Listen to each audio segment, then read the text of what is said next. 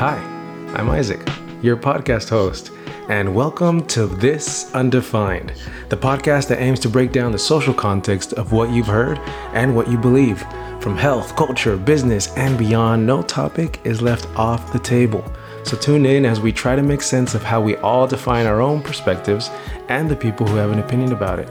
Now, we're changing gears for a bit and starting our next series on creators.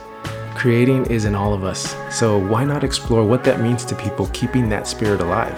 In the next few episodes, we'll hear from a variety of artists in their respective field making meaningful experiences out of their life's work. Everything has an art, if you're curious enough. And sometimes, if you're lucky to see past the critic, you get to see what your curiosity can make. The way I see it, life imitates art from its creator. So, with that in mind, this is Acting Undefined with guest Brock Yurich.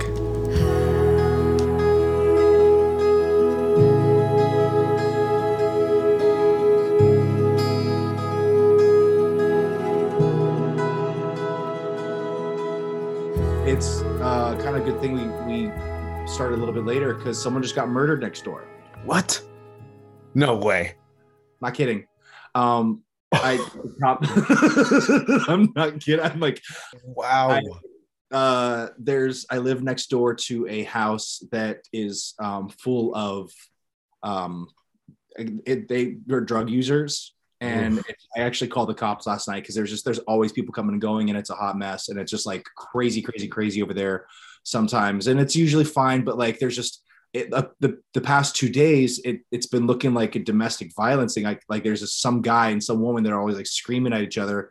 And I was like filming them. I called the cops uh, last night, and then I was like in my apartment, and all of a sudden I hear screaming, wow. bloody murder, and I go outside, and someone's on the ground, and I so this this lady's got blood on her hands, and they're like screaming, and a couple cars zoom off, and the cops and the paramedics show up, and I have two neighbors, these Bonnie and Jim next door, who are 80, and I love them like my grandparents, and they're so sweet. And I went over, and she's like, "Oh my god, I ain't never lived next to something like this." and I was like, "And they're moving. It's so sad. Wow. They're moving." And I'm like, "Get out of here!" yeah. But it's Oh a nice God. neighborhood, except for this crack house. Wow. That's crazy. Are you in Ohio? Is that where you are? Uh Oh, okay.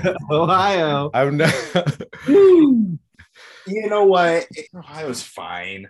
It's just, you know, it's fine. It's it's Every- Ohio. yeah, You know, everywhere, everyone has their thing. Everyone's every going on. Every place sucks. Like, Yeah. every- you know, you could pick any state and be like, "Oh, this is this is garbage, Mama. Yeah. This is garbage. yeah, th- like this is their version of where I'm from or something like Yeah. that. Yeah. Exactly. I'm back in the neighborhood I grew up in. And I remember growing up and people kind of being shocked that I was from there because it technically this is technically the the hood. And so, you know, like you said, there's everyone has like an area that's kind of like sketch. And like, it's fine. What? yeah. so yeah, it's just uh I like I I I love it here. I I grew up wanting to leave and move somewhere else. I love New York. I always go there as often as I can because it just I don't know, I just love that city. But I like Texas because it's kind of in the middle, so I can go east and west for like a 3-hour flight, you know. Oh, I lost you. Hold on. What happened? I thought it was mine because I'm like, see, this is why. This is why I don't know. I don't use Zoom. I'm not I know. into tech stuff. like you talk about real serious stuff, and all of a sudden, that- oh ah, God.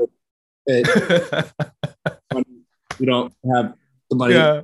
Like, like, we, what are you saying? we become robots. That's funny. so how are you doing? I'm good. Yeah. Yeah, Where- I'm just like, you know, hi, I'm just chilling, dude. Yeah. Are you working? Are you uh Um, I am. family? uh, so I'm back in my hometown. Out like the city shut down back in March 2020, so I moved back to my hometown in Ohio, and I have been here ever since. And I, um, I'm working on producing a film right now.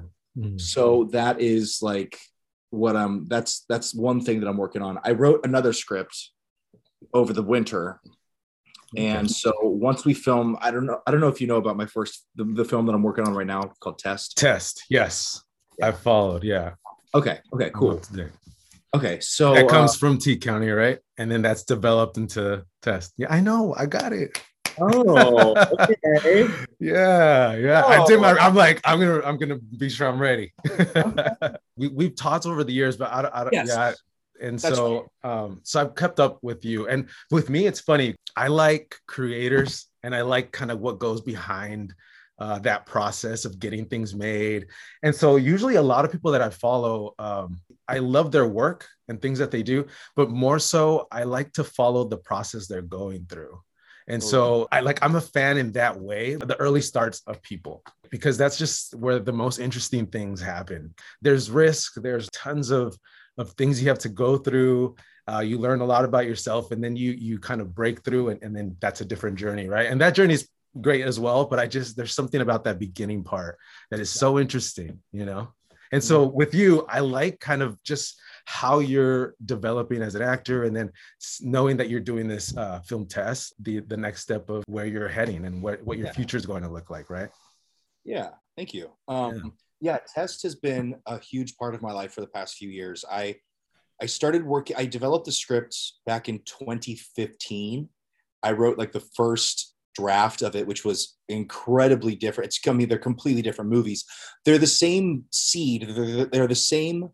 You're right. It was born. It was born out of T County, my first short film, Yeah. and then um, I wrote the I wrote the, the the script and I worked on it. And my friend read it back in like 2016, and he said, "This is cool, but like, what's your story?" And I told him, I said, "Well, I did this, and I was bodybuilding, and I was going through this." And he goes, "Well, write that." And I was like, Mm. and then I was like, okay. And I did, and I wrote it a little bit more based on my loosely based on my personal experience. And he and I was like, I was like, oh, this is 10 times better. And so the story is um it's just basically about a young competitive amateur bodybuilder living in Ohio. And I'm um, sorry, I gotta flip my chicken. Yeah, Um, speaking of bodybuilding, right? like the staple. Just- just chicken and rice all day.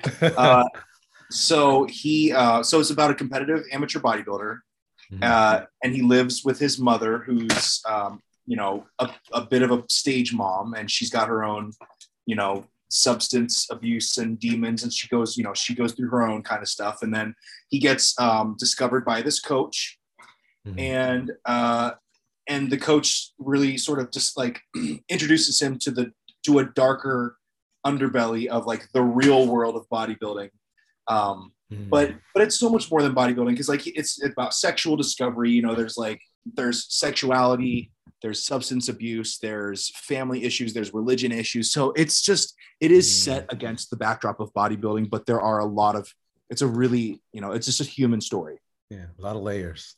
yeah yeah Yeah. you know Yeah. so that's what i just like it's not a bodybuilding documentary it's a it's a script it's a screen it's a screenplay so it has to be you know you can only you can only watch somebody working out for so long before you're, you're bored Yeah. so- oh, I saw yeah. that. I've seen this one before. yeah exactly Yeah. um so so that's what i've been working on and um right now we are in the development stage we have we have some of the money but we are working on reaching our budget and we're basically at like we're like at the gate we're ready to run this race but we just need to reach our budget in order to Mhm. be let out of the gate and start filming. We're pretty much like we have everything set up. We have, you know, we have uh, most of our actors in place. We have everything going. It's just we we just need to reach that budget. So- so close. I know. I remember. I've helped. I've donated. Thank you. Thank you. Yeah. I appreciate that. So before we kind of move on, um, who are you? I am Brock Yurich. it's like a litmus test. It's like a. Mhm. It's like, yeah. do you know where I got that from?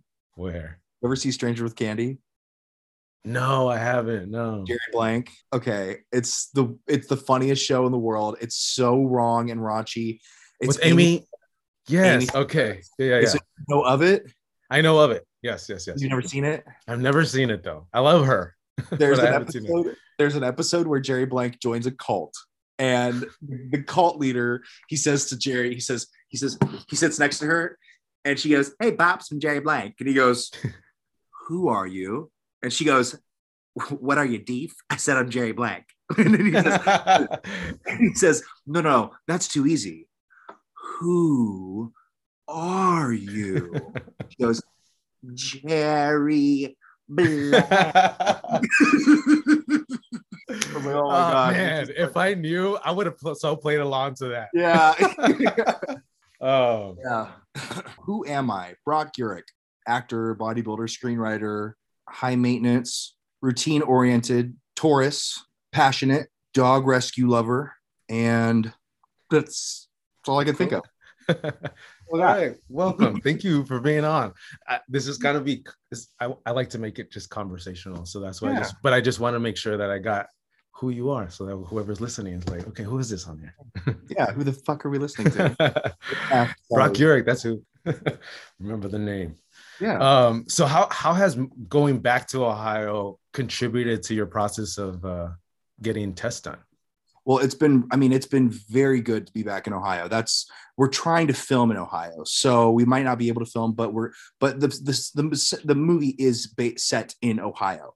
And so being back in Ohio, I got a chance to come to the gym, uh, to this gym. There's a gym here and there's a coach. My, my coach's name is Brian. I found him, um, his name is Brian Bonifay. And he, I, I hired him back in August to, to start coaching, training me and getting me ready for the for the for the movie. So honestly, just being around Brian and listening to him, I have I have taken out my phone and writ, wrote down in my notes things that have come out of his mouth because he is so funny. He's such I mean, he is a character. Like he um he doesn't try to be funny. He's just very authentic and he just is, is totally like him 100%. But he's 51 years old. He walks with a limp. He is the baddest motherfucker. He was he he worked in the coal mines. He like broke his neck from something falling on him in the coal mines. He is a competitive bodybuilder. You know, he's just like beat down, broke down. He still trains, even Wow. though everything on him hurts. He's so funny. And hearing him talk and just being around and observing, I'm just in a I I've always I, I didn't realize this until later, but I'm very much an observer. And I think that's Mm. like a lot of artists, a lot of artists, we don't really feel like we ever fit in because we are kind of a little step back and we're observing Mhm. and i think that we sort of we we we sort of see things we you know we're looking around we're, we're listening to people talk and obviously what do we do with that we take it and we create Mhm. character stories Yeah. um and um some people take it and they paint some people write some people whatever build this or do that. So it's just like whatever kind of art you're in but but you have to observe and you have to to see people. So i've always felt like that. And um and so i i have really taken to you know being here. Anytime i see people like in walmart i stop and i like i'll sneak photos of people for inspiration for the movie or Mhm. i'll listen to a conversation like listen to what they're saying and because i just want I- just want to be authentic um in my portrayal of of where we are Mhm. and I don't want two dimensional characters. I don't want stereotypes. You don't want a stereotype. My Mm. my acting coach always said, you want to play the archetype, not the stereotype.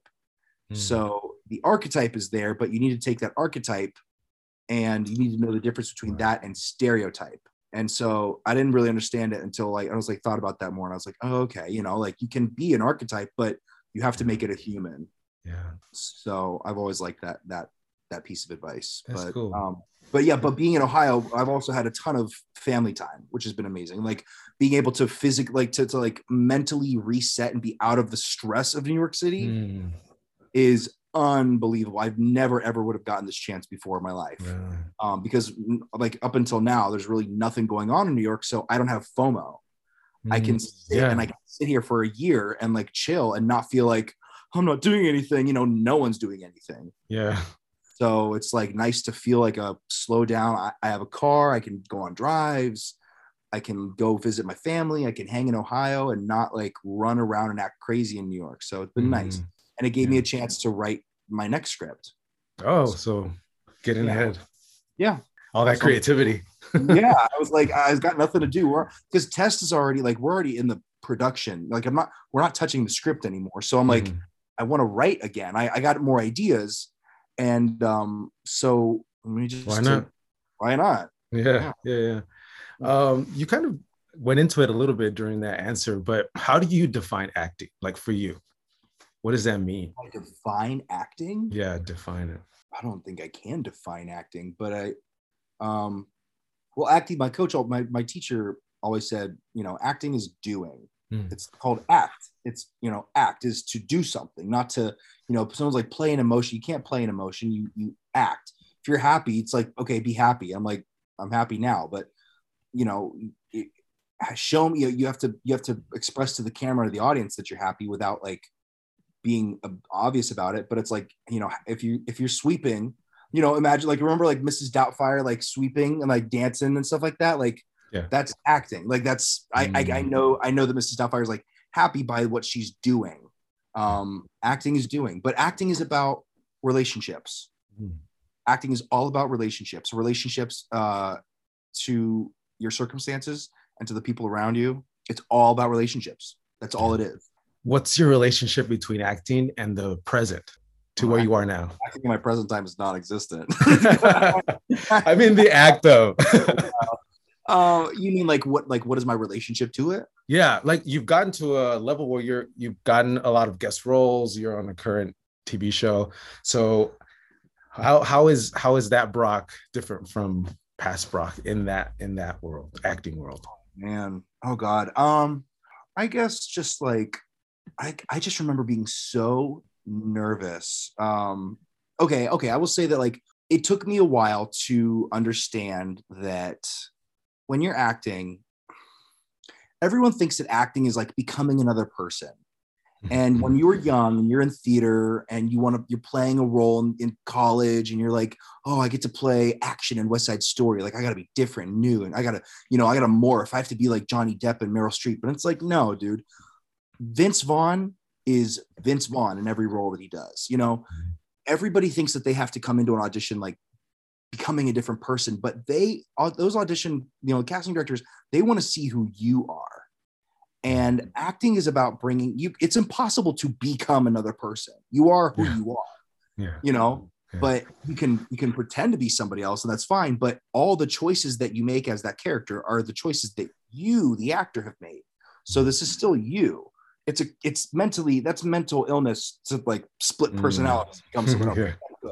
johnny Yeah. depp is always johnny depp like but if Yeah. if johnny depp if johnny depp you know was a pirate in the 1700s doing this that's how he would be he is that's Mm. that's who jack sparrow is it's not a different person it's just johnny depp how would he play this guy named jack if his name was jack and he was a pirate in the 1700s he, that's who he would be um so for me i i had to learn that acting is like just this sounds so cliche but it's just be being yourself Yeah. it's really just like don't don't come in and like don't don't try to be somebody else you're not don't try to be something no don't stretch too hard i've Mm. because i've seen i've watched casting video i've watched audition videos and i've been the reader at auditions for casting directors like i've i would sit there with the casting director all day while actors came in and out and i would read the Mm. other the other lines with them and that is one of the best things i've ever done because Mm. I it was like a masterclass in watching how to audition and how not to audition because some Mm.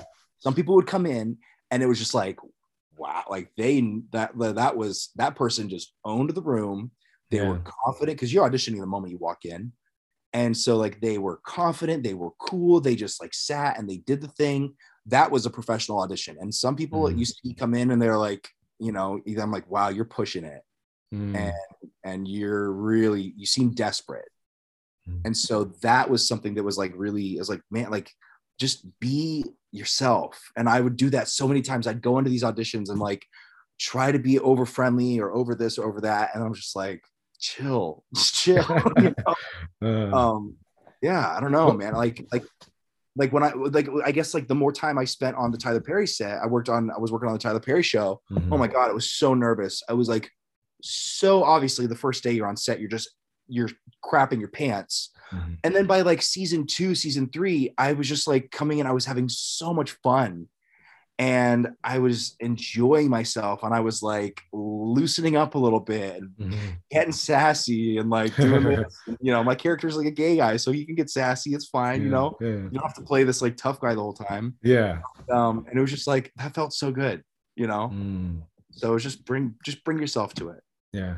Was there a was there a vulnerability stage of of getting over that fear? Did you or did you ever have that fear of performing where it's like, all right, I have to kind of put myself out there, you know, raw. I've never ever had a fear of performing. No, ever. wow, okay. I'm a I'm a middle child, so I'm desperate for attention. so like I've never ever I've I've I've always been a little a little fearless in that aspect. Like public speaking is people uh, it's, it's people say that like the number one fear people have is public speaking, and I'm like get the f like what like this? come on dude like I love it. I just I thrive on that kind of stuff. I think it's I think it's fun. I'm just I don't know. I there's there's many other things that I'm scared of, but public speaking is really not one of them. No, I, No. I know that's not relatable content, but like I, I really just I don't know. I've always been a bit more outgoing, and I've always been. Um, I was like a kid. When I was a kid, I just had all this energy and just wanted to like. I saw. I I, I would watch things. I watch when I when I was a kid. When I watched movies, Mm. you know, everyone was like, "Oh, cool, that was a cool movie." I'm like, I want to be on a movie set. I want to be in that movie. You know, I don't want to just like play with the toys and the game. Like I want to be that kid in that movie doing Mhm. the cool stuff. Um, that's like I I wanted to be in the business for a long time. Um, so I started doing theater when I was in middle school, and then high school I did a lot of theater, and then I went to college for theater, and then I got to New York and I tried to audition for theater, and I was like, oh, like oh no no no no that was theater college but i'm uh i can't belt high a's or whatever these guys Mhm. you know i'm going up against you know Wow. nick adams and you know whoever else are just like Yeah. wailing and i'm like i'm gonna go to tv film I'll go this way. yeah i'm going over here um, but i but i was like booking i started booking tv and film auditions and i was like oh okay, yeah like this is this is where i feel like right this is where i feel comfortable Mm. so i would leave auditions feeling good not like bad Yeah. How do you feel during performance? Like when you're performing, what what what, are, what do you how do you associate your body with performance? What do you feel? Hmm. That's a really good question. Uh, wow, I don't think I've ever been asked that question. Well, it's very easy to um, to not breathe. Good lord, you have to breathe. That's just It's a life that- lesson. That's it. And and my friend, one of my best friends, Sean Palmer, just told me he gave me the best. He every time I speak to my friend Sean Palmer, who's also an amazing actor, he played Marcus on Sex and the City, and he was Eric in the Little Mermaid on Broadway. He's just stunning.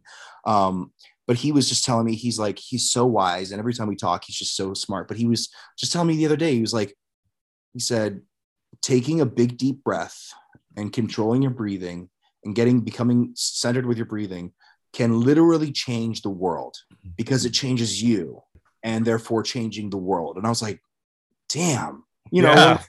we're- yeah, we're just like so used. I'm I catch myself holding my breath, but the moment I remember to breathe and just breathe, like just you know, that's when you know, obvi- like people when the director's like, I need you to cry here. It's like, well, I'll cry if it happens, but Mm. honestly that's how like you know if you're in an acting class when you start to breathe like that's when you Mm. really like that's like something happens down here and Mm. it's just like oh here it comes you know? so, Yeah. um so that's just what i really try to get into i try to like plant my feet but also another thing i think um what did she say i think julia roberts said this in an interview and it was like very it was very very true. It was, it's when you're acting with somebody it's always about them.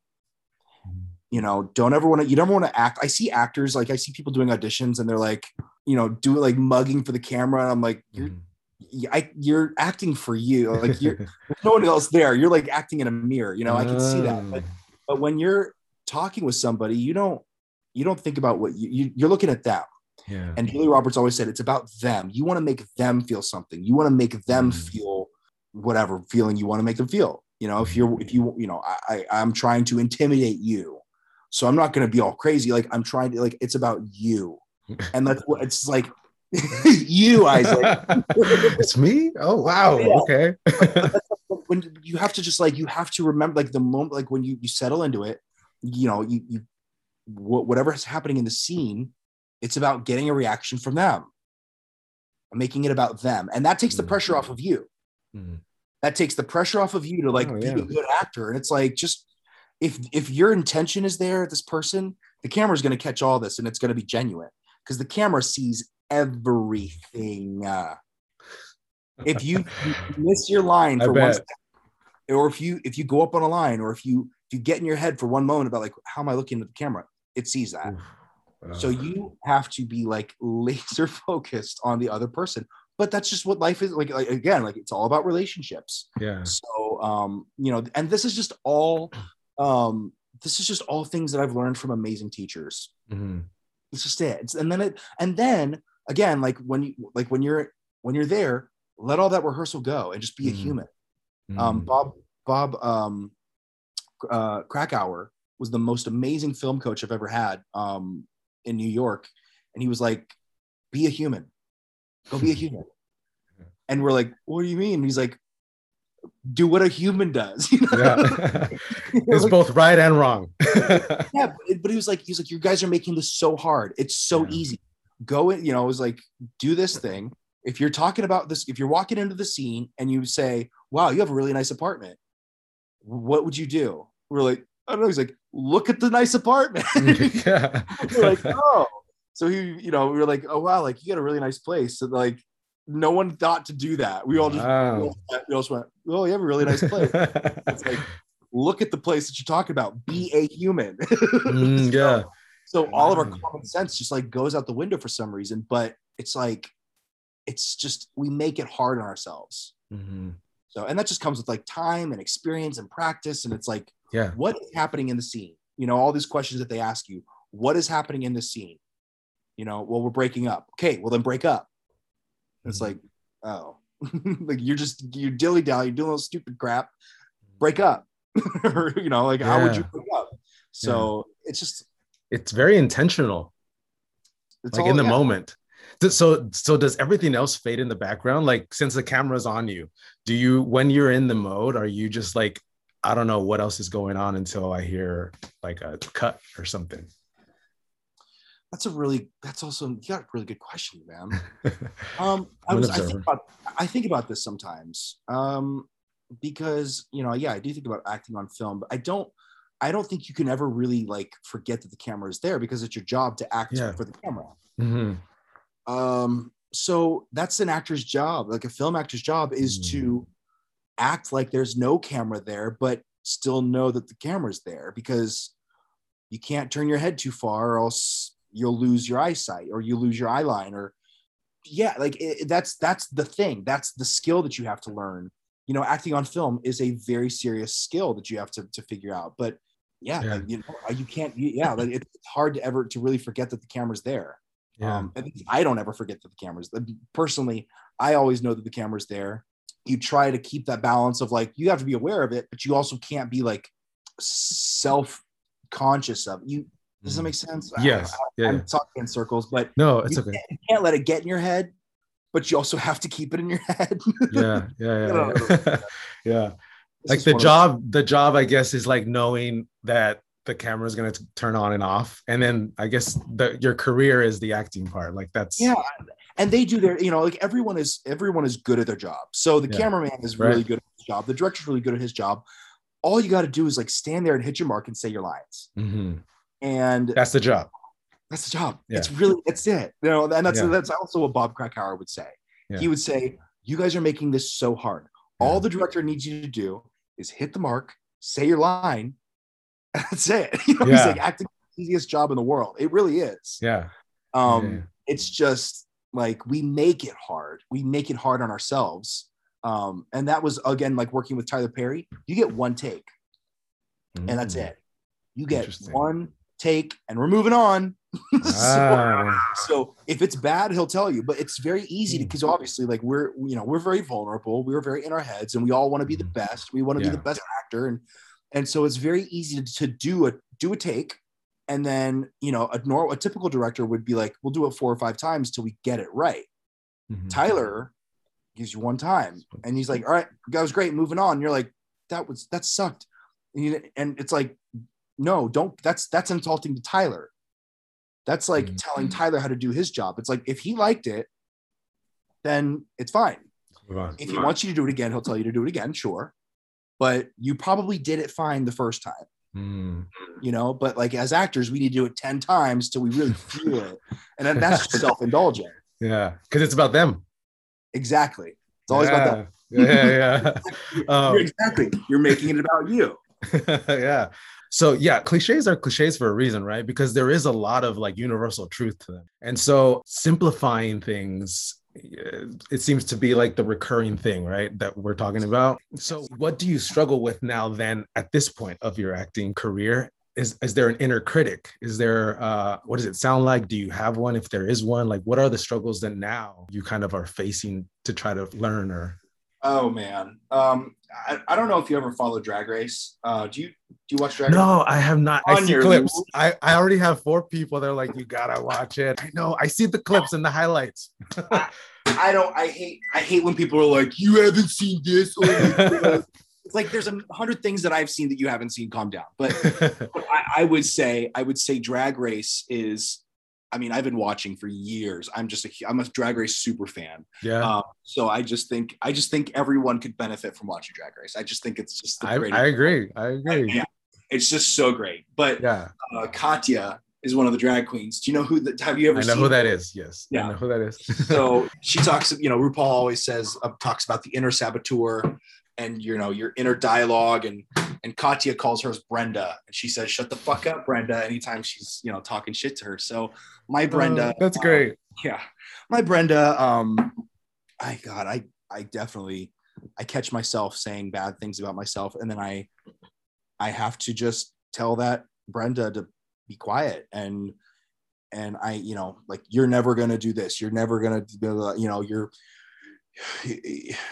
you have these dreams that you want to do, but like you're, you know, you're already you're this you're you're 32 years old. You're, you're pat, and it's just like it's everything's fine, you know. Mm-hmm. And I think everyone, everybody feels some version of that, but you have to check in with yourself, and you have to just like have a good support system. You have to call a friend talk to somebody that care that cares about you that loves you but also just staying productive just just stay productive and that's why i wrote another script it was like i have to do this for myself that's why i'm that's why i mean i wrote test out of vanity because i knew that i'm a, I'm a big guy i'm a big compared to other people i'm as compared to actors i'm a big guy like i don't get roles because i'm too big so i was like mm. no one's ever going to write a great role from someone like me and I want to be the lead of a movie. And so it's like, well, then just write it yourself and make it yourself. Like put write your own write your own starring role that would be mm. that you would shine in.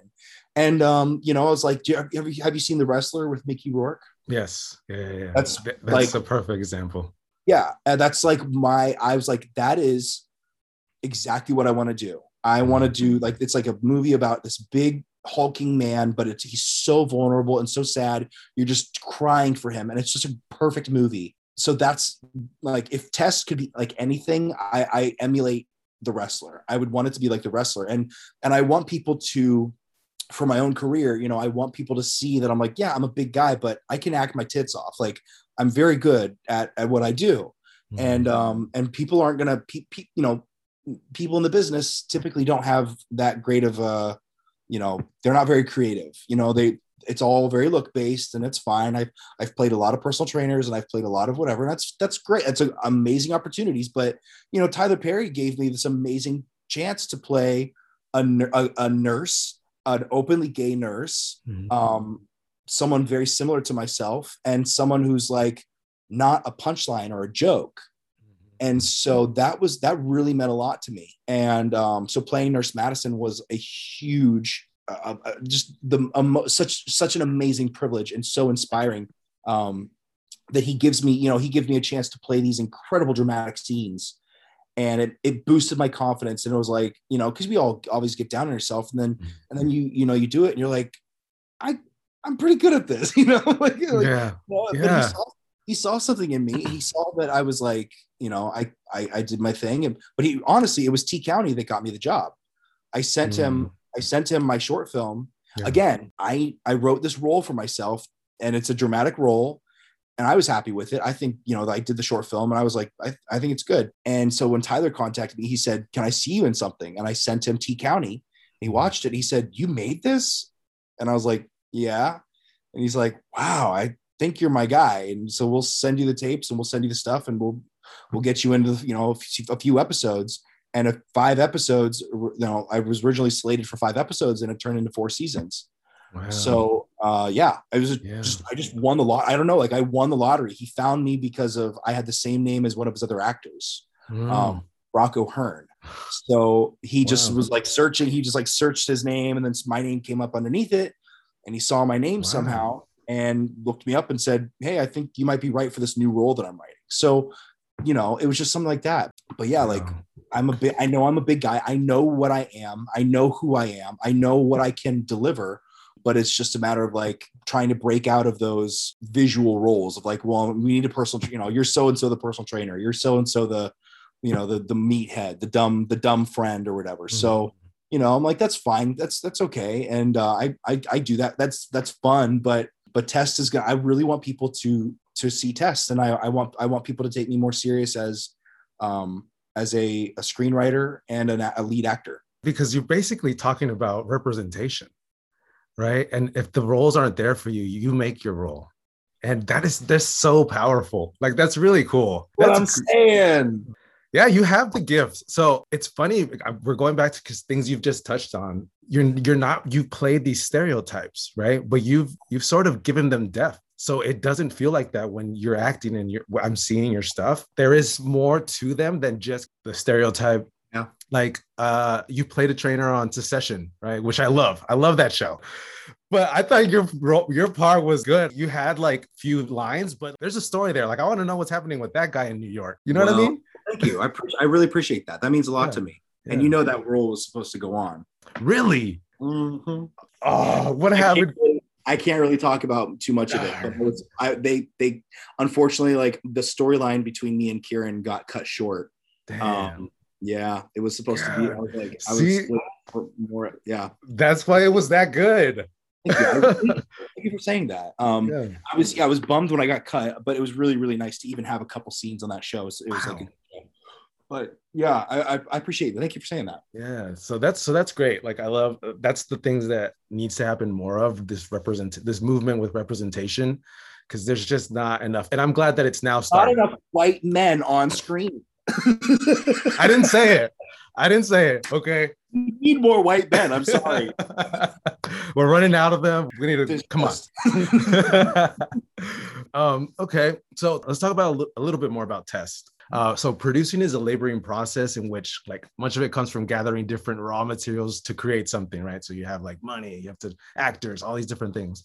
Uh, describe the road and getting there and how vulnerable that process is in getting to that point. And now like you're almost there, right? How much time you got? Ooh, I bet. I bet. No, yeah. I'll try to because this was this. I could tell you horror stories about trying to get this movie made. I bet. I two two okay.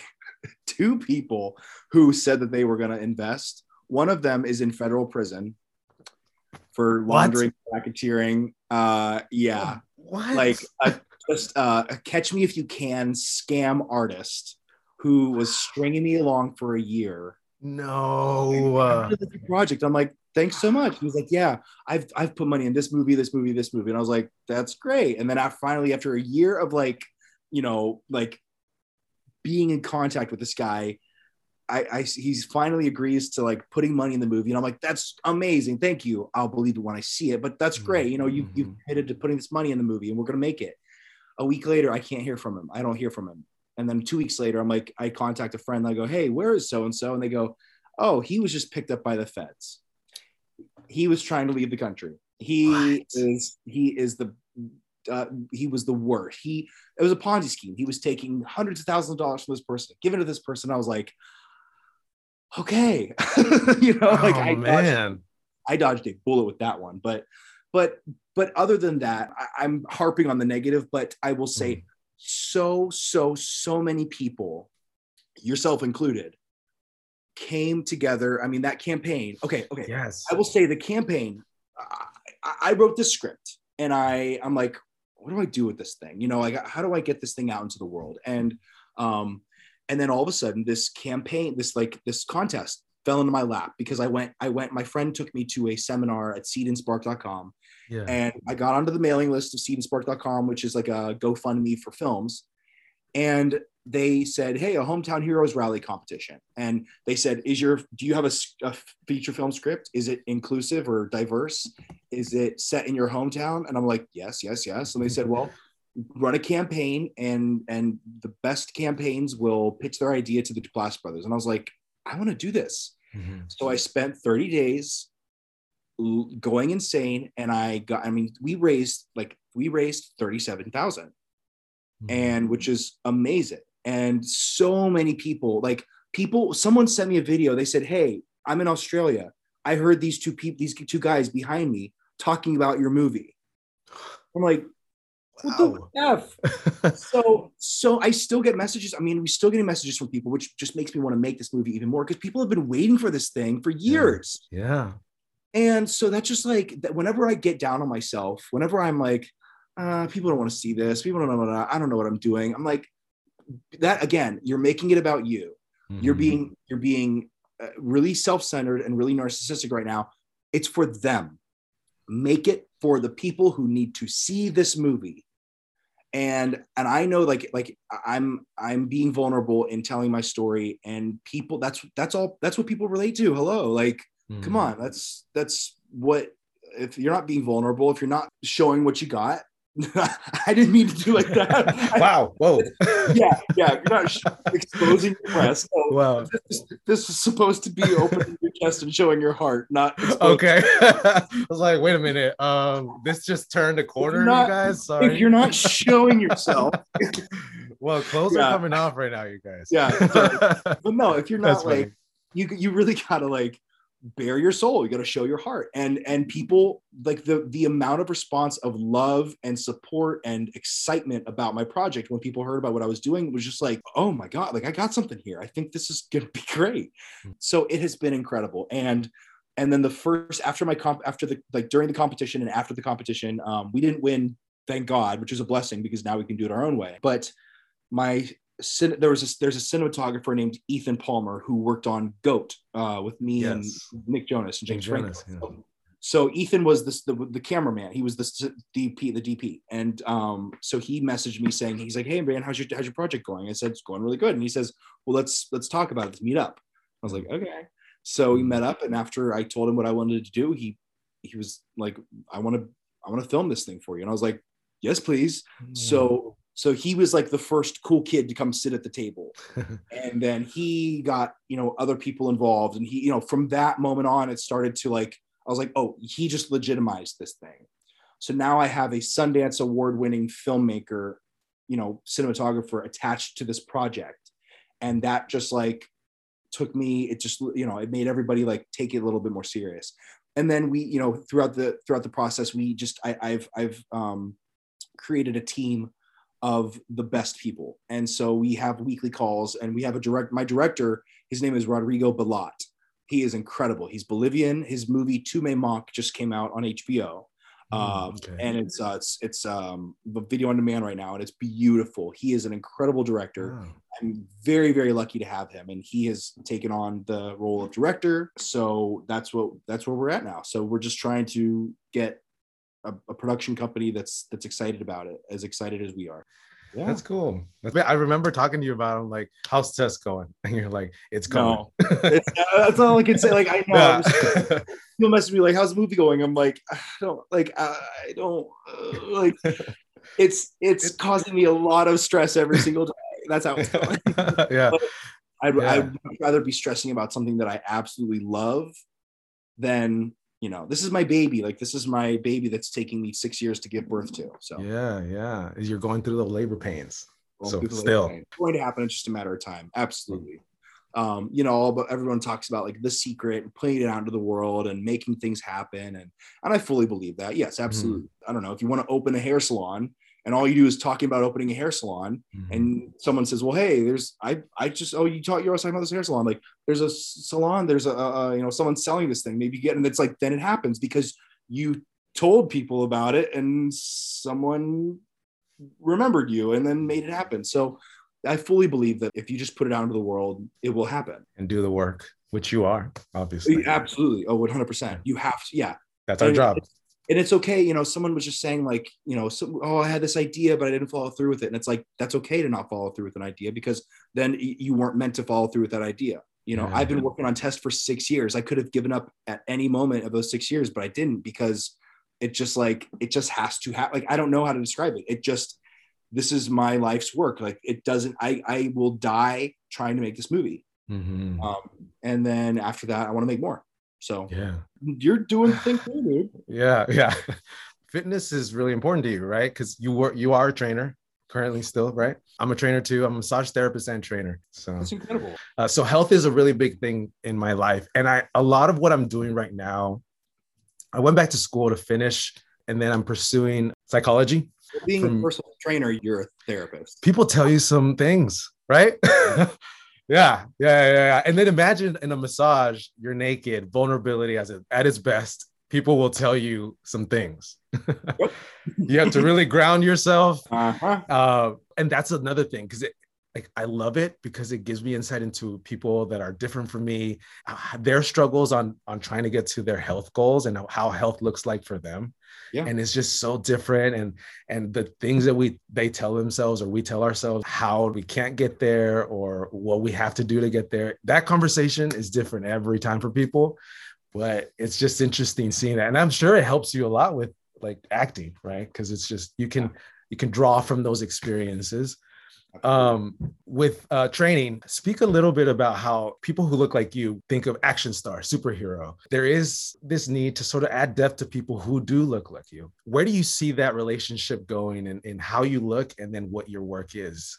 Uh, well, I mean, I, I guess I have to look at the people who've done it before me, and I have to see what have they done and what did they, you know, like what kind of roles did they take, and then what did they, um, you know, how did they brand themselves? It's you know, it's like branding and marketing and um, Yeah. and creating an image. But but I look at someone like Tom Hardy, and Yeah. I have loved Tom Hardy since you know for for years and years, and and I remember seeing him in Bronson. And I don't know if you ever saw Bronson yes i did yeah yeah, yeah.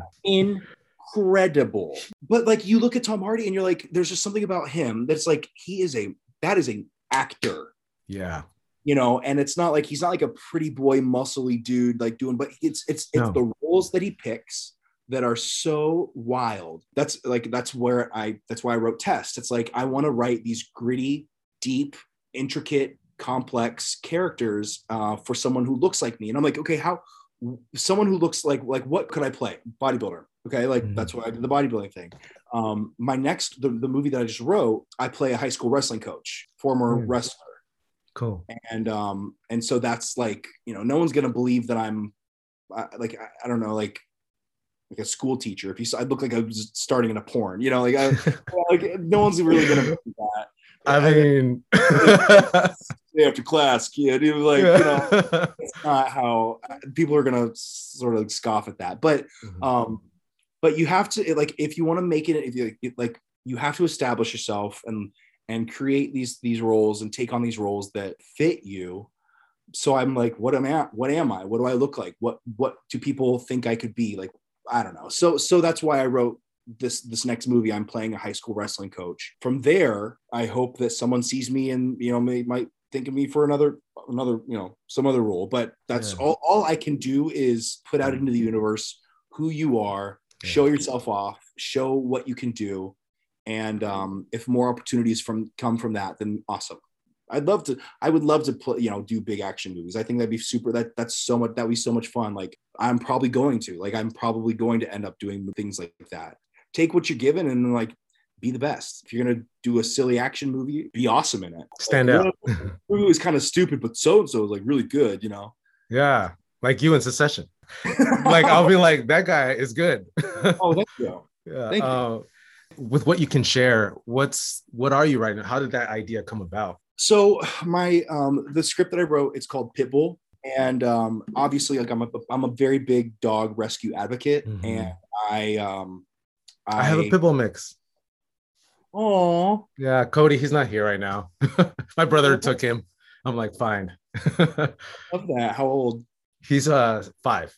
Okay. Okay. Mhm. just had a Oh. birthday in april so he just turned five i that. know he's Pits great are, pits are incredible, and Yeah. I didn't really I, like. I grew up with Rottweilers, um, but I and I didn't really like fully. I, I remember I started fostering. I fostered a couple pit bulls.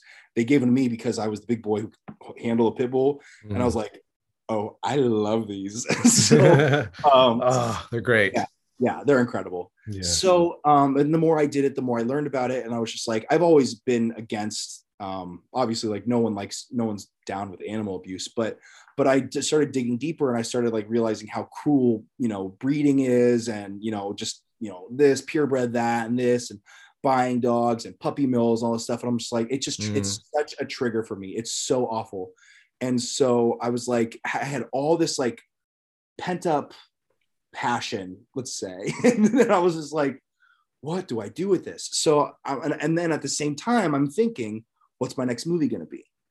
And then I thought, well, it's got to be something with pit bulls. It's got to be something with like something. And, and so I was like, okay. Uh, so so I came up with this plot and I wrote this script. But the, but the script is basically about a um, high school wrestling coach played by moi, and he finds a pit that's been abandoned and abused and close to death. And so he helps re- rehabilitate it. And um, the dog goes missing. And eventually you find out that it's been uh, taken by dog fighters. Ooh. So it's this guy's journey through his shitty little backwoods town to find his dog. Have you ever seen Winter's Bone with Jennifer Lawrence?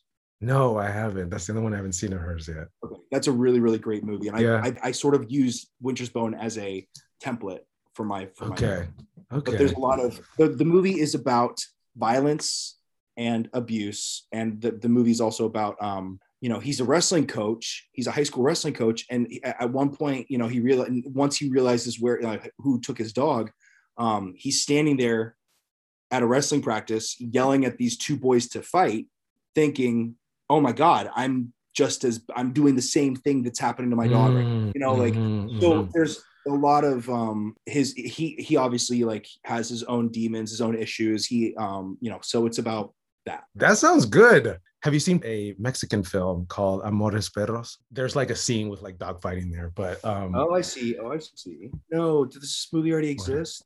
No, no, no, no, no. but you should watch it because I, I think, hope maybe I don't know. It could just give you some kind of inspiration or something. But but I've never seen a movie described the way you said it, and that's a very good story to have or to tell. We're gonna knock on wood. yeah, yeah. It's that's copyrighted. Okay, you heard it. yep. Don't, Don't do take it. it. we have intellectual property right here now. Okay, so let's talk a little bit about the creative aspect of making things and what that looks like for you. Who are your influences aesthetically in writing and in execution? So those are three different things. Okay. Darren Aronofsky, Darren Aronofsky, Darren Aronofsky. Oh wow! Okay. I, I, just love like Black Swan and The Wrestler are my two favorite movies, and um, mm. I just think like The Wrestler is just such a perfect film that I kind of aspire to make movies like that. The mm. direction, the, the the cinematography, the artistic direction, the vibe of the movie, the dialogue. Um, you know when i so when i when i started learning how to like write scripts when i was writing a feature what i would do is do i have it here? I used to have my little journals here somewhere. Yeah. Where are they? I would basically what i would do is take a uh, take a movie and i would write down every single thing that happened and at what time mark. So i knew exactly how much time we spent with each character. Oh, here, like the wrestler. You know, wow. every scene, every single thing that happens at five, the five minute mark, this is what happens. You know, like every wow. If, if the scene lasted at 9 30, you know, nine minutes and 30 seconds, we switch. 12 minutes, 40 seconds, we have a new scene. Wow. And so so what I would do is I would take, you know, things like that. And I would say, okay, how much time, what percentage of the movie do we spend with Marisa Tomei? Yeah. Uh, you know, how much, how much time do we spend with the daughter? How many scenes do we have with Evan Rachel Wood? And so what I did was that's like like I took his movie and I was like, okay, what like what is the formula here? How much time do we spend? How many scenes do we have at his house? How many how many minutes do we spend of this movie watching him actually wrestle in a ring? And, Mm. and it's like when a mechanic wants to learn about a car, you take the car apart. Yeah. And that's just what I did with with scripts. I did that with Black Swan. I did that with Whiplash. I did that with Winter's Bone. Um, you know, these movies. Like when I was writing Pitbull, I took Winter's Bone and I said, okay, I'm writing this like country noir mystery thriller, you know, crime movie, and I need to watch Winter's Bone and I need to see, you know, at what po- at what time mark do we start the journey to the, you know, to start like good going on the hunt Yeah. you know, um and then i read screenplay books but but really it was like it was just movies you just find movies that you love and just Yeah. emulate them That's cool. That's cool. So did you learn that or did you just kind of intuitively go there where I'm like, I want to do this and lay it all out? yeah i kind of just i mean i, I just kind of figured it out. I uh, a couple of my friends a couple of my friends suggested books that i read but um and a couple of my friends said you know you should like like there's story structure. There's a every film is set up the exact same way. You, you would write the scene of dialogue and it's it's four pages long. Yeah. and then and what I would do is I would re- I went back and I read Black Swan and I was like, oh my god, that scene is only a page and a half long. Oh, A lot of these dialogue scenes are actually very short. Wow. Because too much dialogue and it becomes it's too much. Like Yeah. Very few people know how to write that long dialogue that you can still pay attention to. yeah, if you're not Quentin Tarantino, Exactly. Yeah. He could do just a movie of talking. I would hear it. exactly. And it's like chances are you're not Quentin Tarantino, so I know. Yeah. and also like uh, another one of my friends um, ben schnetzer said you know he gave me a really good piece of advice he said make the silent movie version of your movie and dialogue is just icing on the cake that you don't need like dialogue is honestly the last thing that should happen you you should be able to tell your movie with zero dialogue like a silent film Mhm. and that's the best i mean that's like show don't tell Mm. that's a really really great filmmaking technique you know they like there's a moment i watched this video in the about the mandalorian because the mandalorian you know he says hardly anything and he's wearing a mask so pedro pascal had to you know he had like Yeah. it, it was a combination of the directing and and pedro but his acting is so good that he doesn't you know he could literally be wearing a mask and you still feel what he's feeling. And there's you know there's a moment when he he he knows that baby yoda has been taken. Um, he's going to leave Baby Yoda with the bad guys in the first episode, and he he reaches for the for the for the stick shift, and he sees the little silver ball that Yoda was Baby Yoda was playing with, and he he looks at it and just like this, and then it go, and I'm like, that's so good. Like you don't Yeah. need to say a word. Yeah. Yeah. He's, and you you just you know everything that's going on in his head, and then what does he do? Yeah. He goes and saves Baby Yoda. You sort of you you made uh you merged creativity with math because that's pretty much what you did. It's all- like the time. but that's all like like these that's screenwriting and movies it's all a formula Yeah. it's all it is and they you know when you're writing like a tv show i mean there's like the this first we have a cold open we have the act one act Yeah. five you know like it is all mathematical you have exactly 42 minutes you know how much there's a percentage of the time i think like we were talking about procedurals like there's a Yeah. bob Krakower was saying how procedurals are you know in a 42 minute procedural you must have 25 minutes worth of um, cop work and 17 minutes worth of personal stuff Mhm. that's the magic number so it's all formulaic yeah. We're, we are being you know we're we don't realize that we're being manipulated by all of this. Yeah, yeah, it's very intentful again because I, I never thought of it that way, but that was like a little screenwriter class you gave me. Yeah i, I I've never done that. yeah. There's there's a whole structure. I mean like when you when you look at when you realize that there's there's all these points that a movie has to hit. You know every movie every movie has an open uh, you know the the the setting which is where you Mhm. learn about the thing going on. And then every movie has an inciting incident. And Mhm. that without that moment there would be no movie. Yeah, so you know like for hunger games the inciting incident is katniss's sister's name primrose is called from the from the Yeah. reaping.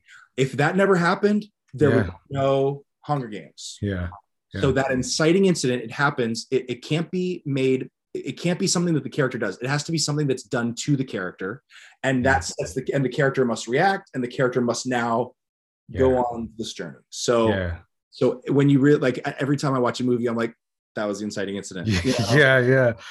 Who are other influencers that you draw from? i mean i love horror films. Me too, because they're more than what they appear to be. totally. I i like i like really really dark fucked up human horror movies. Like Me you know, to me, like The Conjuring and all that stuff, it's kind of scary. But like, I like indie horrors, and, and, Me too. yeah, I'm just fascinated by that. Stuff. Yeah, I know. You can't show me anything where I haven't been shocked yet. I like to look at it as there's an intent there. It's not just to put it in there because I, I uh, have you seen Irreversible? Oh my god. That one was one of those. And actually, he's one of my favorite directors, Gaspar Noé. Do you ever watch his stuff? I've really only seen Irreversible, Irreversible, and Yeah. um, I don't think I've ever seen any of those other stuff. He did uh, Love, and when it when it first came out, it was Love in 3D. I Oh. saw it in theaters, and you put on some 3D glasses, and the the movie's pretty much a porn because they're do- Say, isn't that all sex? Yeah, they're having sex, but you know what's cool about it though, Brock? When you watch it, you realize sex is a character and how like how it changes throughout the whole film. It doesn't feel at all grotesque because that was the whole controversy where like people are having sex on there. What you know, it's a porn, but it's no, like he knows how to kind of navigate through that controversy. And then his most recent one, I don't know if he has a new one out, but uh it's Climax. The dancing one. Yes, that one was good too. Did you watch that? Saw the trailer. Okay. I, s- I mean, I know it's like this huge choreographed, beautiful thing. And it's, Ah. it's like this big drug drug induced. That's another one. Yeah. That's another one where if you want someone not to do drugs, that's the one. Yeah, yeah. Yeah. Earlier I asked like what's aesthetically writing and execution. With Gaspar is like my execution one. With like my write with the writing, I would say Quentin. Aesthetically, I like Quentin as well. But then uh, aesthetically, I thought of uh what's his name? Derek Cianfrance. Have you heard of him? Mm-mm. He did uh Blue Valentine and The Place Beyond the Pines. Oh yes. Oh my God, yes, 100. I love Place Beyond the Pines. We have images from Place Beyond the Pines in our lookbook. Oh yeah, I loved Foxcatcher as well. That's a huge influence on Test. oh, okay. Um, and then uh, I was just thinking, um, I love Robert Eggers. He did um, The Witch, and uh, Yes. I went to see Ah. it three times in theaters. That ending. And Dude, then I was like, the fact that you're rooting for her to like join Satan, it's just brilliant. It's not for everybody, but like uh-huh. you have to appreciate the fact that he wrote this script in a completely different language. I mean, Hmm. like imagine writing for characters that speak like that. You know, he had to That's true. learned. He had to learn exactly like how do you even talk? Like they're not even Mm. from America. They were from England. Yes. They had this like weird accent that we don't even really know about. And they're speaking like biblical almost. Like they speak almost Yeah. That's right. they learned how to read and write from the Bible. Yeah. And I'm like, if they and then in the lighthouse, I mean, imagine writing that Mhm. script for Willem Dafoe. Like it's like Shakespeare. That's what I exactly what I was gonna say. Yeah. And he's just like giving these like giant, these insane things. Yeah. These like, you know, that that crazy monologue he has about Poseidon and all this stuff. And I'm like, this Yeah. is incredible. So I would say Robert Eggers, absolutely. Yeah. Yeah.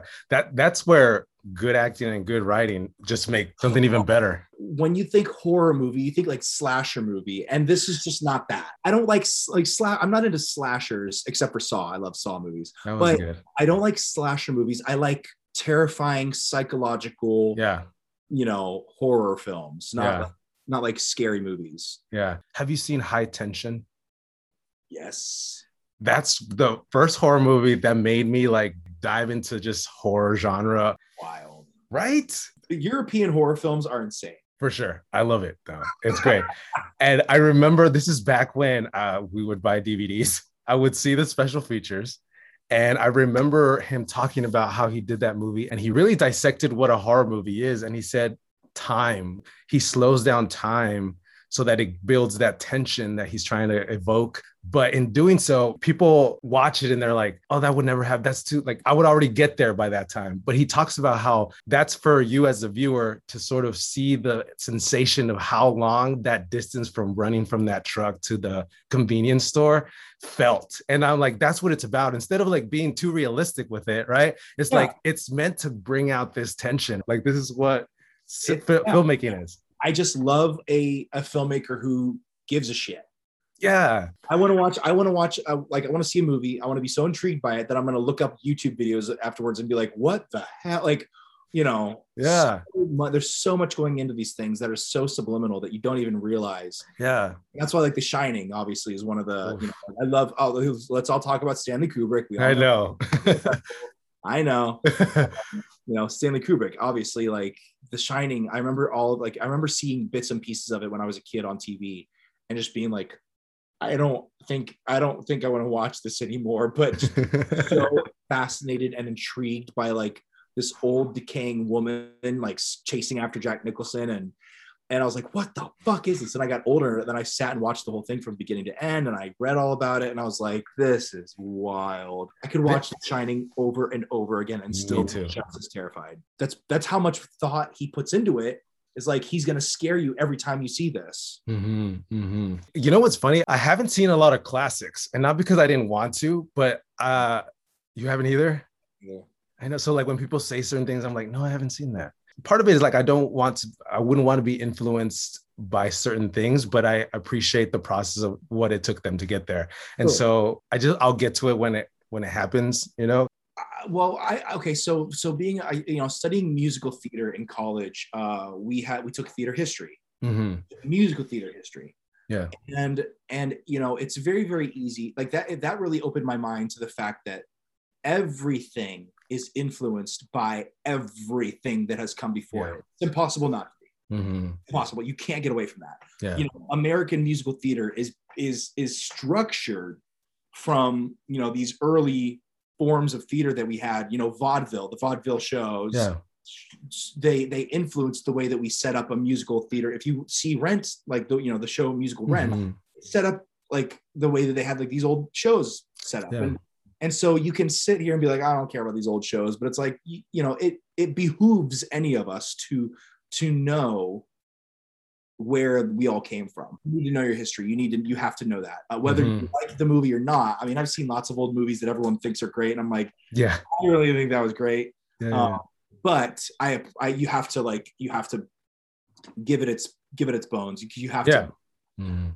So uh, of course, yes, you, you do, you do need to know um, the classics, but at the same time, it's like, you, like, I don't know a lot about the classics and I'm still working on, like, I just watch movies that I like. Yeah. Yeah. And I'm like, that's Qu- Quentin Tarantino said that. I think he said, I didn't go to film school. I went to films. Oh, you know, I Keep don't, it simple. yeah, keep it simple. It's just like I I like the wrestler, so I'm gonna Mhm. make a movie like the wrestler, and Yeah. and then someone's like, oh, you know, this is like Rocky, and I was like, I've never seen Rocky, so I watched Rocky. Yeah. Well, uh, speak a little bit about the role of the actor changing into like the influencer of things to change. So where does that what does that road kind of split into? Now, like a lot of actors are spearheading this movement with being more involved with politics and things like that. Uh, where do you what what have you seen in drawing that distinction? Is that something that you think about, or what have you seen?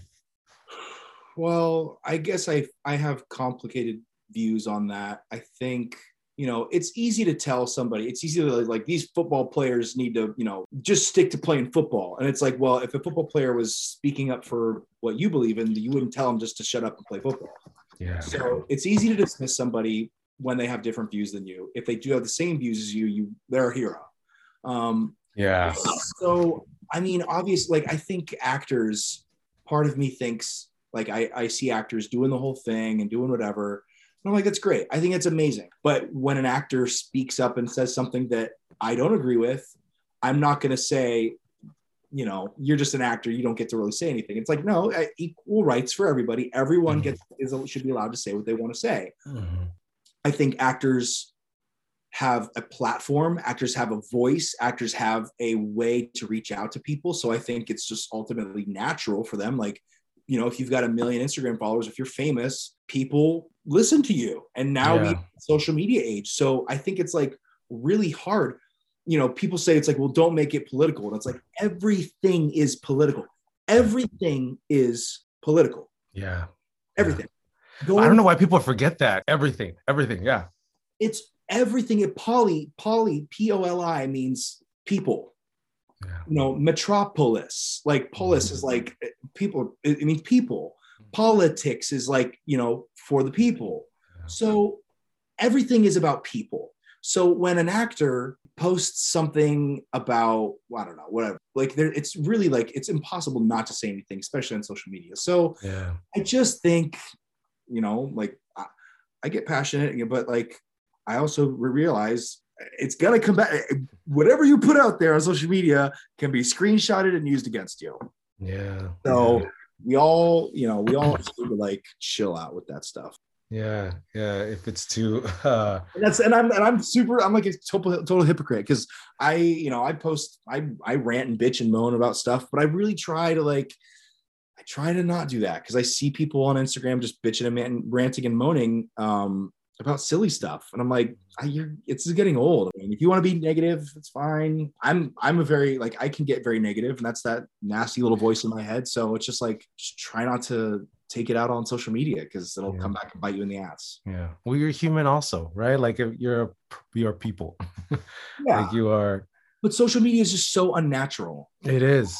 Yeah. It's not natural for like Yeah. it's, it's it's screwing things up because it's like I don't want to know that my favorite comedian, you know, did this stupid thing when he was, you know, 20 years ago or whatever. I'm like, it's you're kind of ruining it for me. It's like before social Mhm. media, I would have never known that. And I would have like but this thing it's a double-edged sword because it's like it's good for us to know, but it's Mhm. also like, I don't know. I feel like every all anyone does is not talk about, you know, social media culture and it's getting so old. yeah. It's like whatever. I you know, I don't know. is it like it, do you do you think of context in that way? Where like if something's canceled say like these movies right? When they were made doesn't doesn't justify it for it to be right to do or whatever. But within that context of that time and looking back do you feel like it's uh, still relevant to talk about about it or be held as at a certain standard of like popularity? Yeah i think it's just all it is is a simply it's simply a reflection of our society and the the zeitgeist at that moment in time. And, and we can't you know we can't erase it. We can't you know but it's just the way that we go about it. For example my cousin um my cousin is a principal at a high school and he uh, had a conversation with one of the mothers of basically the only black student in that class and they were Hmm. going to discuss the reading of Huckleberry Finn. Hmm. And the mother said she came in and she was ready to fight against this. Mhm. And they were saying, We agree with you. We don't think that we should, we don't think that the students should read this because it's not necessary. As the only Black student in this class, I'm sure he doesn't feel very comfortable with all these white peers reading this book that is very racist Mm, mhm. and she was like, "Oh, I thought you guys were going to bring me in to try to convince me that it was okay to read it." And they were like, "No, we wanted to make sure that it was okay with you that if we did just just didn't read this." So it's like Huckleberry Finn is there if you want to read it, Mm. but do we really need to read this? You know, like yeah all this is all this is actually doing right now. Like we're sort, you know, it's sure it's a classic. yeah Read it on your own time. even more so like that becomes the conversation but i think an even more impactful one is all the authors or filmmakers that that of color of of different sexual orientation that were that were making things during that time have were have been overlooked and i think be, bringing a lot of like black writers or Yeah. or Latin writers is what we should probably incorporate and mix into schools that way because that's that's really where it's like there's no acknowledgement for it. So we're having this conversation about these things, right?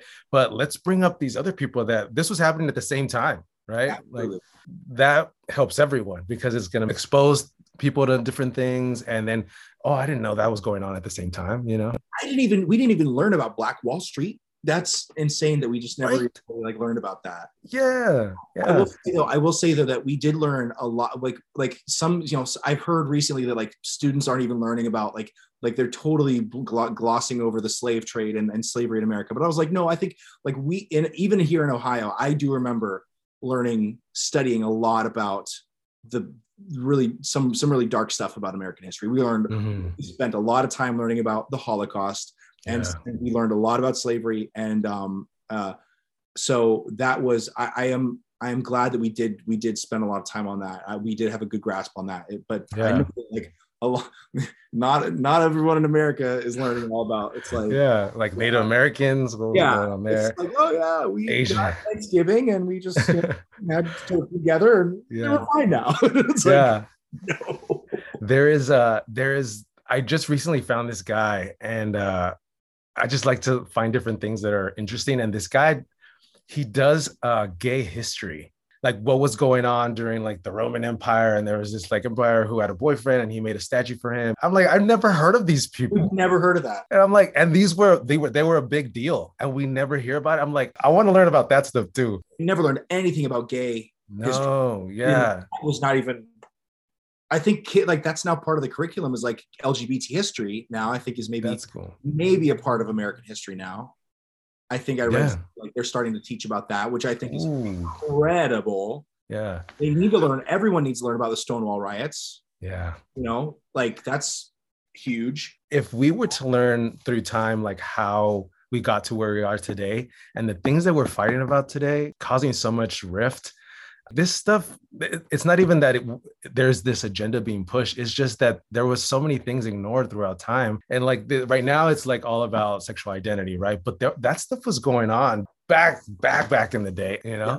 and Yeah. so now like that conversation i'm like no no no it's it's it's bringing to light all the things that we've been ignoring right but it's it's great. So I think we're in a time where even though it is a little like there's turmoil within all that, it is going in the right direction. I try to remind people don't don't believe that the world's going to like crap because there is a lot more good happening. The world's than- always been crap though.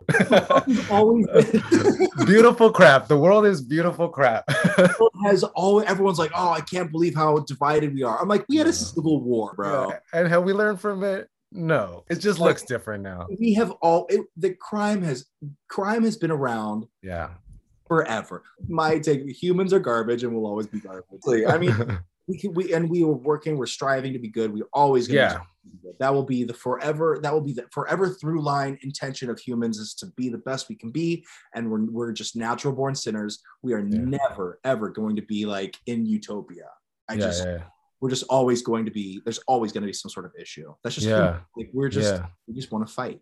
Yeah, but there's resilient there's resiliency in people, and I just hope people always remember that because that's what kind of keeps us moving forward. You know, Absolutely. we can go through some hard times, but just you'll you've made it this far, right? Yeah. You can make it through it again. yeah follow Yeah. some like good positive you know like like positive instagrams and you know faith kind of things and it's like it's cute. it's great Yeah, There's- yeah, here's i mean it is it is as much as the you know we see like that's i don't even get on facebook anymore i can't yeah. Me neither. awful it's awful Yeah, it's just like i don't want to it's just so it's so yeah. I know. There was a go kind of speaking on that a little bit. I watched that the Social Dilemma documentary on I Netflix. couldn't, even, I couldn't finish it i was so scared Yeah, I know. Well, see, so I watched it, right? And after watching it, I was like, I didn't like it. And it was because, like you said, everyone's sort of making this this whole conversation about social media like a negative one. Well, I don't like it because it's kind of brings out the worst of people in terms of you know wanting some kind of attention or like constant reinforcement of stuff. I wanted to change that conversation and I had I did like a little test and it was really for me but I posted it on my stories for a week and every every day I had a different task that was related to uh, some kind of technology thing. And the reason I did it was because when I watched that that that documentary it does like you said you felt scared. It does make you feel like this is the worst thing in the world. And and i was like i don't think that's a good way of convincing people of like trying of what you're trying to accomplish. Like if you want people to be less on instagram or like less on social media because it causes all this commotion then i think reflecting it back on people is how you can sort of move through that in a healthy way like the first day i think is like delete 50 pictures off of your camera roll on your phone and just 50 right? Another day was like del- uh, unsubscribe or delete uh, 10, 10 subscriptions or 10 emails. Another day i did uh, any expired products from your refrigerator take them out. Another day was if you take five items out of your car that need to go somewhere else And then I think the last one that I did, I think there's more too, but I think one the, one of the big ones, and I wanted to end with that one was have a conversation with somebody that you've been meaning to have. And so all those little things are sort of mental tasks that we tend to try to keep in our head. And what that does, it starts to seep into our life. And so like the camera roll thing, how many times does it get full? And then people just buy a new phone with more memory. And I'm like, those little subtle things, like having a conversation you've been meaning to have with someone, something that's been on your mind, it's a stressor, right? So it might come out in a passive aggressive way. Like all these things add up to you boiling to when you open your Instagram or what the news and you're like, that's that's right, exactly. And you start to just feed into it. When if you do like things that kind of uh, declutter your life, you're you end up having space to think about the situation. And then maybe you won't tweet that, or maybe you'll have that conversation you've been wanting to have with someone that you've been avoiding. And then it's just, it creates a lot more healthier relationships with yourself and with other people. And people were like messaging me and they're like, I've been following what you're doing. I've been meaning to do that. And I'm like, oh, wow, that's good. That's but awesome, I just. I like being able to flip those conversations on its head and, and, and look at it from a different point. Cause again, like, like we were just saying, it, it seems like the world is falling apart, but yeah. but it's just it's, it's all, not. It's all here for us, you know. Yeah, yeah. I watch Hoarders all the time. I love that show, Hoarders. Have you ever seen it? Yes, I have seen it. It's trippy.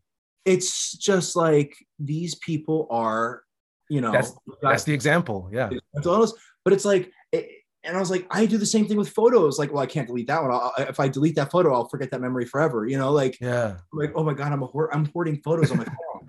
I have yeah. a camera roll of 10,000 photos. And I'm like, I never look at them. But yeah, it was five from five years ago. And that was a really nice photo. It's like you have 10 of those photos. You took 10 of those same photos. them. You know, you don't need 10 of the same photos or whatever. But yeah, like hoarder and, and like they said, they said in that in that show, they said, you know, your home is a reflection of your what's going on here in your mind. Yeah. Like, oh my Ooh, God. Yes. That is isn't that crazy? That's so true. Yeah. You start to make those connections and you're like, yeah.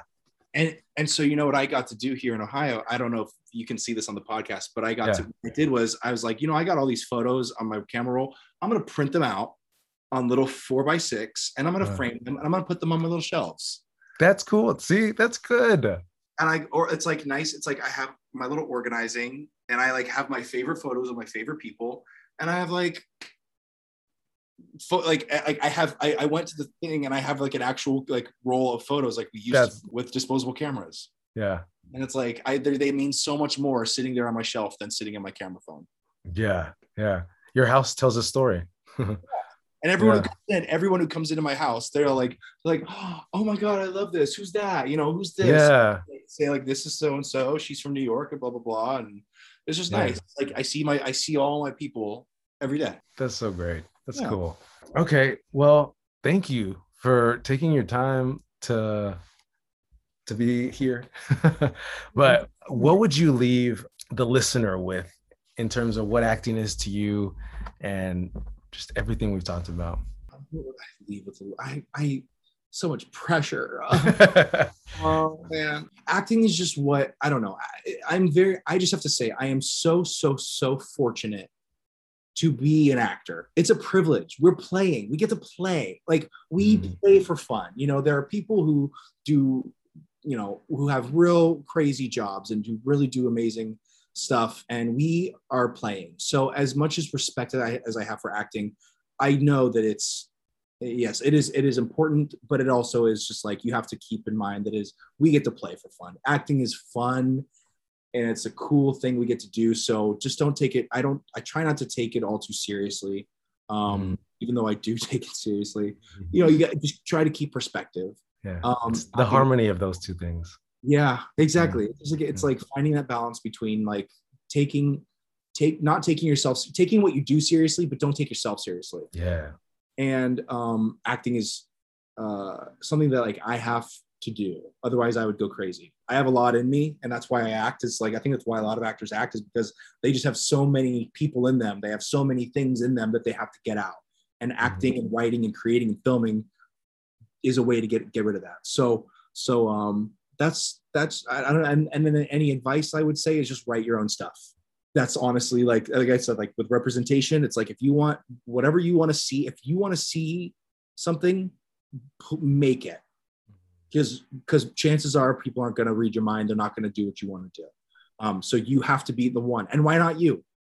Why not? What makes yeah. you different than what makes you different than anyone else? Like the only difference is that they stuck with it.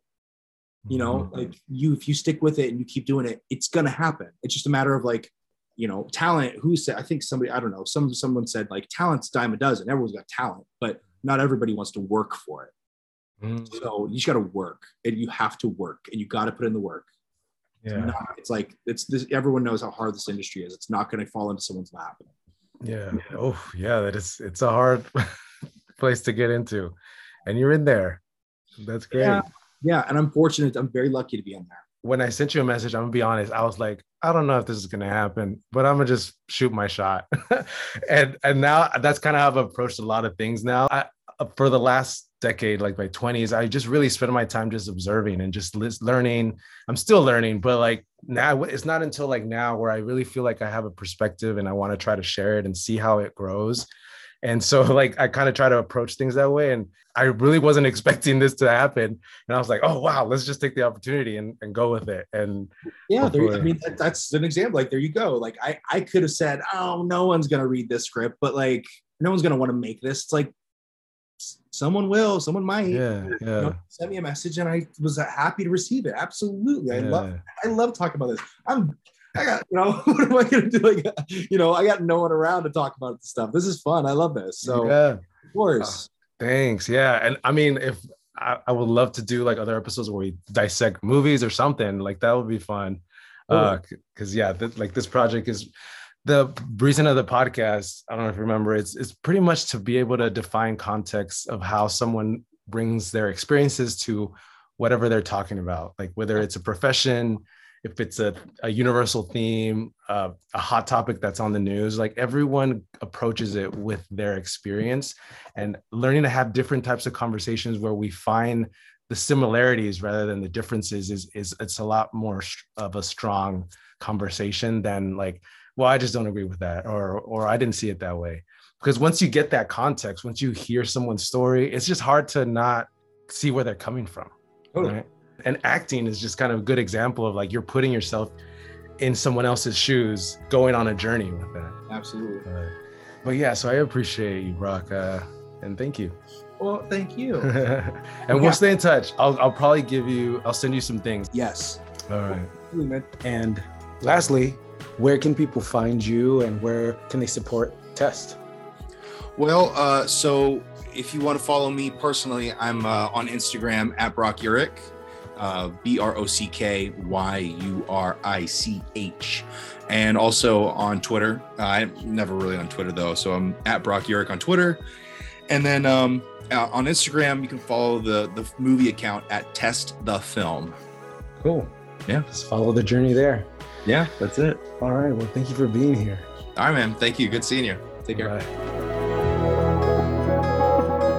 Thank you for listening to today's episode of This Undefined. Don't forget to subscribe, rate, and leave a review. Share the voice. And if you want more content to explore, as well as follow other projects we're working on, go to the website at www.thekilosproject.com and follow us on Instagram at The Kilos Project. Till next time, train, recover, create.